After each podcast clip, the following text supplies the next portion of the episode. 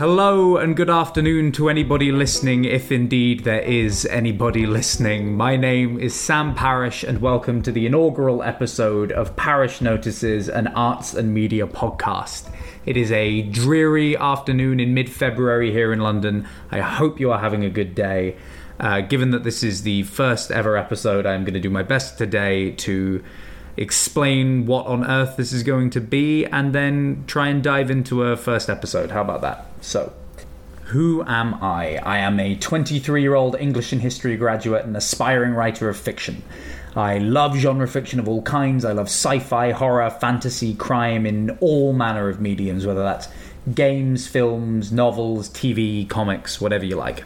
What is Parrish Notices? This podcast is meant to be a kind of living notebook for all of the ideas that I can't really turn into stories. It's sort of intended to help me strengthen my writing tools and solidify my ideas outside of my head.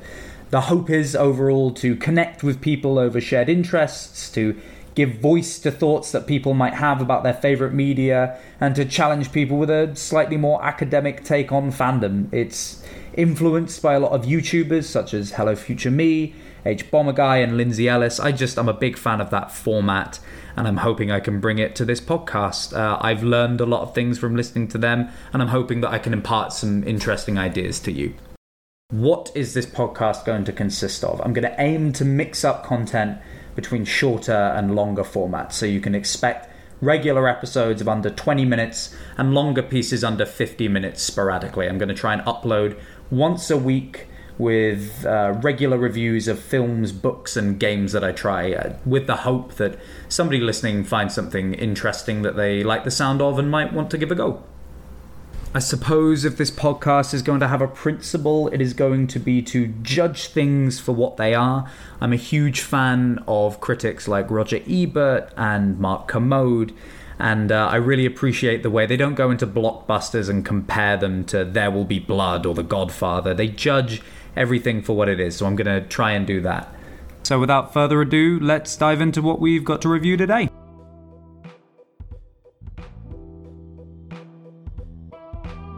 So we're going to be kicking off with 1917, directed, co-written and produced by Sam Mendes. He derived the story from accounts he heard from his grandfather, Alfred Mendes. The film is starring George McKay and Dean Charles Chapman. The movie takes place, believe it or not, in 1917 as a pair of young soldiers race against time to save a company of their comrades from marching into a trap. So if you're familiar with any of the marketing from around the film, you'll know it is quote-unquote in one take. So there's no visible cuts at any point in the movie. It takes place in one long continuous shot. And the execution of that gimmick is overall very good, with a few slightly obvious cuts if you're looking for them. There'll be little periods where the characters enter into total darkness for a second and then it comes into an area of more light, or someone turns on a torch. They pass behind a wall or something like that. It's only obvious if you're looking for it. Now, I say gimmick not to be derogatory, that's just a turn of phrase. Nothing about this feels gimmicky. The reason to do something like this is to draw you in, and it definitely accomplishes that. The film is full of excellent nail-biting action. Now, the movie is visually spectacular. The use of the one-shot to turn close-ups into wides and vice versa is great. There's a great visual diversity in a movie that could sort of be all mud and rubble without giving away too many plot points. We head through dark tunnels into quarries, through lush fields into abandoned urban areas. It's the rare war movie that's actually very beautiful to look at. Sam Mendes uses colour and light in combination as kind of a trademark. If you've seen Skyfall, you'll remember all of the scenes at night with light on the water or neon coming through hotel rooms, and that's here to see. The movie really comes alive as we enter a night sequence where there's a lot of fire and light. It really looks incredible. The music is a little eccentric, but it works by the end, especially into the third act as the film becomes more sort of dreamlike in places. It really starts to pop. Now, I'm going to try to judge movies both on style and substance, and you would expect a movie with this much style to suffer in the substance department, but There's tons of small performances by bigger name actors like Mark Strong and Benedict Cumberbatch that really help the movie shine. Andrew Scott most memorably plays this grizzled, jaded frontline commanding officer. Some of the parts are a little forgettable, which is a shame because a lot of these actors are really great and it would be great to see them be given more to do. But overall, their presence is much appreciated. Now, a movie like this is always going to live and die on that central two-hander of McKay and Chapman. I found it really well written overall, their relationship and their dialogue, if a little stilted during the early sequences of walk and talk in the trenches. It's clear they're sort of hitting their marks as they speak. There's not a lot of filler dialogue. The sense of humour throughout was really well handled, however. I think the most glowing review I can give the movie is just to talk about how effective it was overall. It's very rare you'll be in the cinema these days and hear people, grunting in disgust, sighing with relief, oohs and ahs in the background as the movie's going on.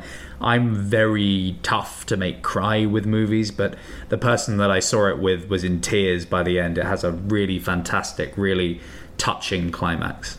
So overall, yes, believe it or not, this wildly successful award-winning film is rather good and is getting a recommendation from me. Recommended for everyone, whether you're looking for incredible spectacle or human drama.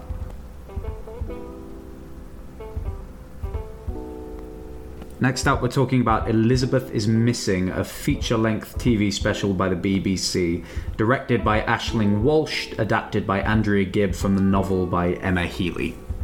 It stars Glenda Jackson as Maud, an elderly woman living with dementia who's struggling to piece together both a mystery in the modern day and perhaps one from her past. And it is worth saying up front that the whole thing is tied together by an unbelievable performance from Glenda Jackson, who, if you don't know more about, you should definitely look up. She's a fascinating person.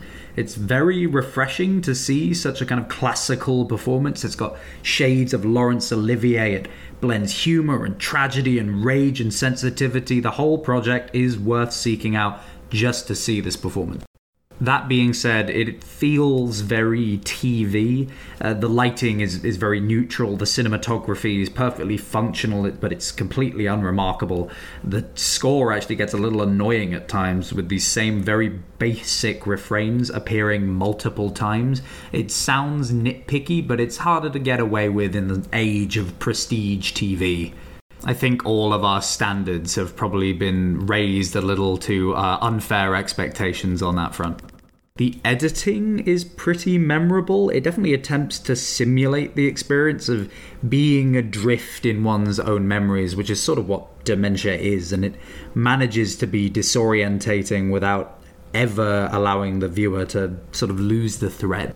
The film is, frankly, very depressing with not much catharsis. If you're into bleak cinema, it might do more for you, but it really wasn't to my taste. It's a slow march through a tour of family tragedy and illness with little to nothing to look forward to.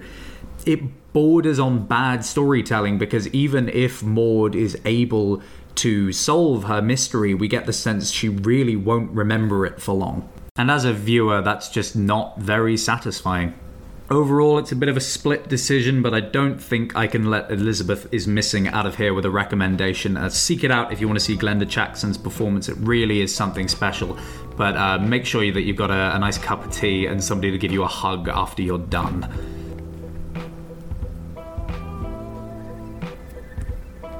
And that's going to do it for the inaugural episode of Parrish Notices, an Arts and Media podcast. Thank you so much for listening. If you have any feedback for me at all, I am super new at this. Be sure to tweet the podcast at Parrish Podcast on Twitter. That's Parrish